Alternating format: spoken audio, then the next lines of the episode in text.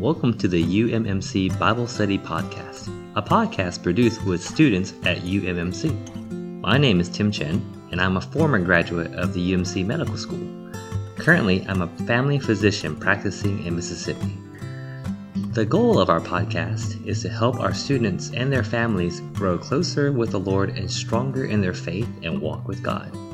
With the rigors of school, it can be difficult to spend time with the Lord as well as fellowship with other believers.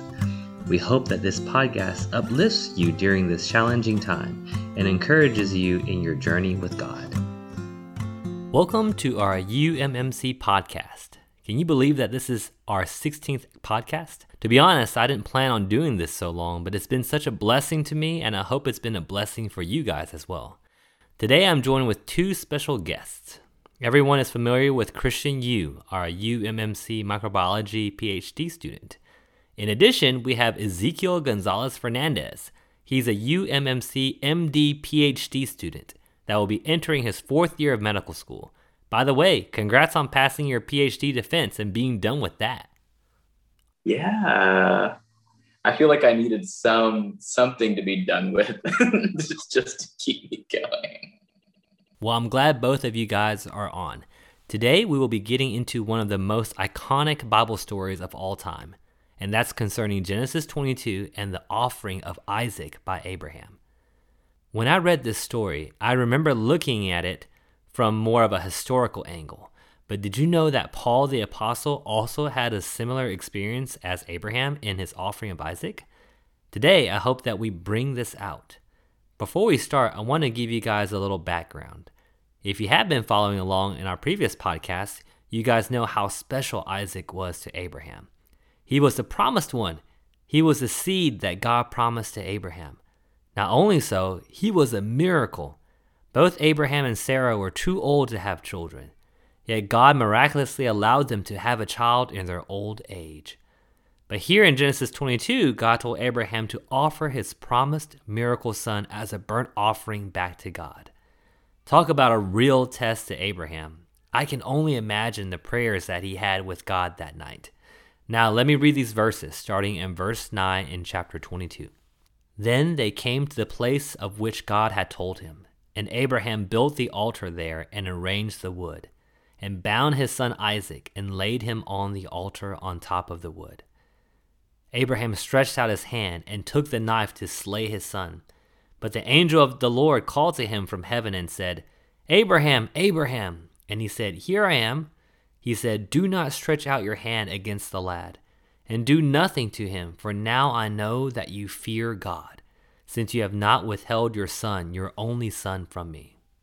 Now, there are two main points that we want to emphasize in this portion today, and I'll ask you first, Zeke. Here is some context. In Abraham's life, he had a lot of failures. However, in his failures, God never cursed him or struck him with a plague or struck him with lightning. But the only punishment I would say was when he tried to fulfill God's promise in his flesh by having Ishmael. That cost him God's presence for 13 years. Now, with that in view, in verse 12 it says, For now I know that you fear God. Zeke, what does it mean to fear God? No, that's really cool. I had never realized that fearing God is simply to fear losing his presence. And so I think that's a really great example that, you know, Abraham was one who depended on the Lord's presence. So I imagine that must have been a pretty tough 13 years for him. That experience probably stayed with him for the rest of his life. You've all experienced the sensation of losing the Lord's presence, or you could say losing the Lord's smile I think it's it's good to kind of clarify that because on the day we believed into the Lord, we received his life and we're saved. So we're we're sons of God no matter what. So I mean, like for example, Tim, you got a lot of kids, right? Caleb, no matter what, Caleb is always going to be your son. He has your life. Nothing can take that away. But if Caleb's misbehaving, he might lose your smile. And that has to be restored. So, in our relationship with the Lord, although the Lord is always with us, we can lose the Lord's presence, the Lord's smile. So, yeah, I was really surprised. I kind of have my concept a, a little bit adjusted that fearing God is actually fearing losing his presence. I like how you develop this point. This has nothing to do with our eternal salvation, but it has everything to do with our experience of God in our day to day living. Abraham enjoyed God's frequent appearing. He was meeting the God of the universe. And as we saw in the last few podcasts, God was appearing to Abraham in so many different ways. But this one mistake cost Abraham God's presence. And I believe he feared losing God's presence to the point that he wasn't going to risk it again. No matter what the cost, he wasn't going to lose God's smile. And I think that's so applicable to us today. I have to confess, many times I don't even realize that I'm not in God's presence anymore. I'm just oblivious in my own little world. But then I start to feel so dry and, for a lack of a better word, dead. You get the sense that there's no more supply. Looks like you want to add something, Zeke? You know, one other thing I just wanted to add if we feel that we have done something or are even living in a certain way where we've lost the Lord's presence, we're New Testament Christians. We're not like Abraham. We have to wait 13 years before the Lord decides to uh, smile upon us again and visit us. But actually, that very morning, we can have a, a small time where we confess, Lord, I'm sorry for not trusting in you or Lord, I'm sorry for not checking with you before I went there. You know, Lord, I'm sorry for acting in my flesh. And immediately when we do that, he applies his blood. Immediately, would you say, Tim, that immediately we get the presence of the Lord again? Yes, Zeke, you beat me to it. This is one of the aspects of the Lord's blood that I think most Christians neglect. We appreciate so much the Lord's blood for our eternal redemption. However, His blood also restores our moment by moment fellowship with God. And that's my experience. We don't just confess our sins once to be saved from eternal perdition. We confess daily to make sure that there's nothing between us and God, that we can live in His presence all the time. And this brings us to the second point. How was Abraham willing to offer Isaac to God? I'm a dad, and you're a dad, Zeke. Christian, you still got time. But I can't imagine how Abraham was able to do it. Luckily, the Bible tells us how, so we don't have to speculate. I'm going to read Romans 4:17 and then follow it with Philippians 3:10 because I think these verses really show how Abraham's experience of offering Isaac applies to us today right now. So this is Romans 4:17. As it is written, I have made you a father of many nations. He is our father in the sight of God, in whom he believed, the God who gives life to the dead and calls into being things that were not. And now Philippians 3:10a, that I may know him and the power of his resurrection. Now, I really want to hit this point home because in Romans 4:17, it shows us a progression of Abraham's experience of God. It said he believes that God is the one who calls into being things that were not. That was his experience of having Isaac. He wasn't supposed to be able to have children, but bam, God calls into being things that were not. But when it came to offering up Isaac, he had to know God in another way, as one who gives life to the dead. That's the only way. Isaac was a promised child. Isaac was a miracle child. How was Abraham willing to offer up God's promised miracle child? He had to believe that if he obeyed God and offered Isaac, the only way God could continue to fulfill his promise would be to raise him from the dead. And this is also spoken of in Hebrews 11. I heard it put this way before. When he had Isaac, he knew God as the God of creation. But when he went to offer Isaac, he had to know God as the God of resurrection. How amazing is that? Which now brings us to Paul and his word in Philippians 3:10, that I may know him and the power of his resurrection. I believe Abraham's experience in Genesis 22 is exactly what Paul wrote in Philippians 3:10. Abraham had to know him and the power of his resurrection. Zeke, could you expound on this for us? You know, when you meet other Christians or even as a Christian, you know, your goal is to know God. right? And you know, you meet other Christians and they encourage you, you know, we need to know God. But it seems like the knowing here is more than just objective facts about God, just knowledge of God.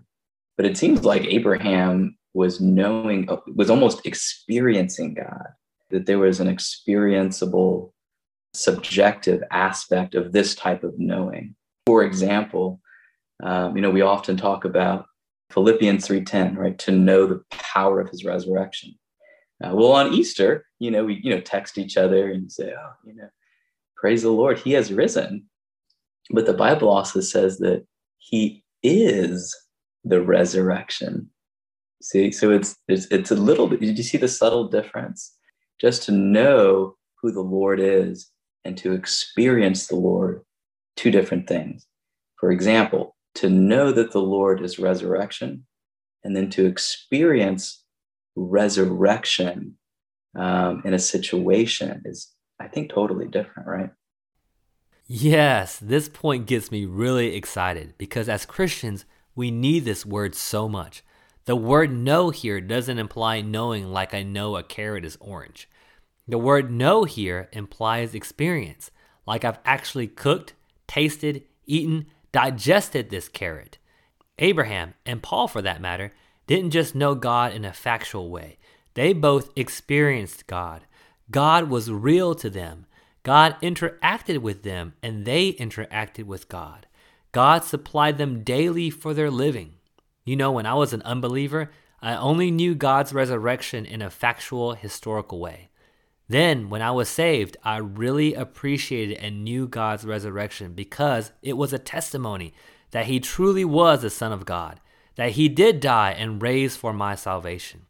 But in Philippians 3:10 it says we can actually know the power of his resurrection. And I like how you brought this out, Zeke. I appreciate Easter and the He is Risen text and graphics on social media on Easter Sunday. But what about the other 364 days? How does that help me when I'm up at 4 a.m. with three of my kids, all with a stomach bug? Or how does that help an M2 student who is struggling with step one? Or how does that help a mom who is stuck in a store with her kids losing their minds? Or look at Paul in Philippians 3:10. How did knowing about Christ's resurrection help him when he's in prison for the gospel's sake? The short answer is it can't. But guess what? You can experience the power of his resurrection. Or like you said, Zeke, you can experience Him as resurrection in every one of those situations, just like Paul and Abraham did. Hey, Christian, pop quiz. Do you have any personal experiences of Christ's resurrection power? Looks like you have some fellowship for me. I could talk about any, many experiences I would call death experiences. You know, really tough situations. And I can say I've passed through some without getting to know Christ more. And I've passed through a few also where I have gotten to know the Lord more and experienced some amount of resurrection in that death experience. And and that's that's a key point here. That when we're in these really tough, high pressure, high stress situations, or you know, sometimes we just land in a death situation that becomes an opportunity for us to experience resurrection. And it's a shame, actually, if we, we don't experience the Lord in those situations. And actually, now that I'm thinking about it, you know, without death, there is no resurrection. You can't experience resurrection if there's no, no death. There has to be that kind of death first. So, like, our lives are not always going to be high mountain experiences there are going to be valley experiences, but because of those kind of valley experiences, they create an opportunity to experience those resurrection experiences. Christian, I really like your examples and the way you put it. Sometimes we are really in some quote unquote death situations. Everything feels dark, confusing, muddled, but in these times we have two choices. We can grit our teeth, try to power through, and miss that opportunity to know Christ as resurrection. Or we can turn to Him, call on Him, and pray for God to come in. We can experience Him as resurrection power to lift us out of those death situations. Now, let me clarify the situations might not be different outwardly at all. The kids are still sick, step one is still there, Paul was still in prison, but you are different. You are not struggling alone. You now have the God of resurrection supplying you to elevate you. How awesome is it to experience God in this way? I just want to say, I don't think this is just putting on a smile through a tough situation or, you know, something like that. You you can only do that for so long. We've talked about before, you know, knowing the Lord, bringing these situations to the Lord. Like you were saying, Abraham probably had a conversation with the Lord. Are you serious about that? and uh, through that fellowship, I think it's that's a really key point here for us as believers uh, in developing our relationship with the Lord to experience that dispensing of resurrection life into every situation. I can't say any better than that, Christian. It's so awesome to see the story of Abraham's offering of Isaac in the light of Philippians 3:10. Abraham was faced with probably the most difficult decision ever. As a father, I can't even imagine the anxiety, the stress, the struggle that Abraham went through the day God told him to offer his son. But like the Bible said, and we fellowshipped, the situation didn't change, but Abraham did. He no longer just knew God as the God that calls things into being that were not. He now knew God as a God of resurrection. He had faith in the God of resurrection. This is what God wants us all to experience. The Christian life isn't a life of getting rich, being blessed outwardly, having no struggles or difficulties. The Christian life is a life that has many valleys, many quote unquote death situations. But in these situations, we have a choice. We can grit our teeth, put on a smile, we can try really hard, we can complain, we can battle, we can try our best to be patient, forgiving, or we can turn to God to experience Him as a God of resurrection. We can experience the power of His resurrection. The situation might not change at all, but we have. We have gained more Christ. We are not the same. And I'll say one more thing. In my personal experience, many times when I'm in these tough situations, I'm in default struggle mode. And it isn't until I meet with my fellow brothers and sisters that I realize that I need God, that I need the God of resurrection to come in. I hope today's fellowship really opens our eyes, and I pray that we learn to experience God as the God of resurrection this week. Thanks again, Christian and Zeke, for hopping on and fellowshipping with me. Till next week, may the God of resurrection come into your situations to encourage, supply, and elevate you. Thanks again, everyone.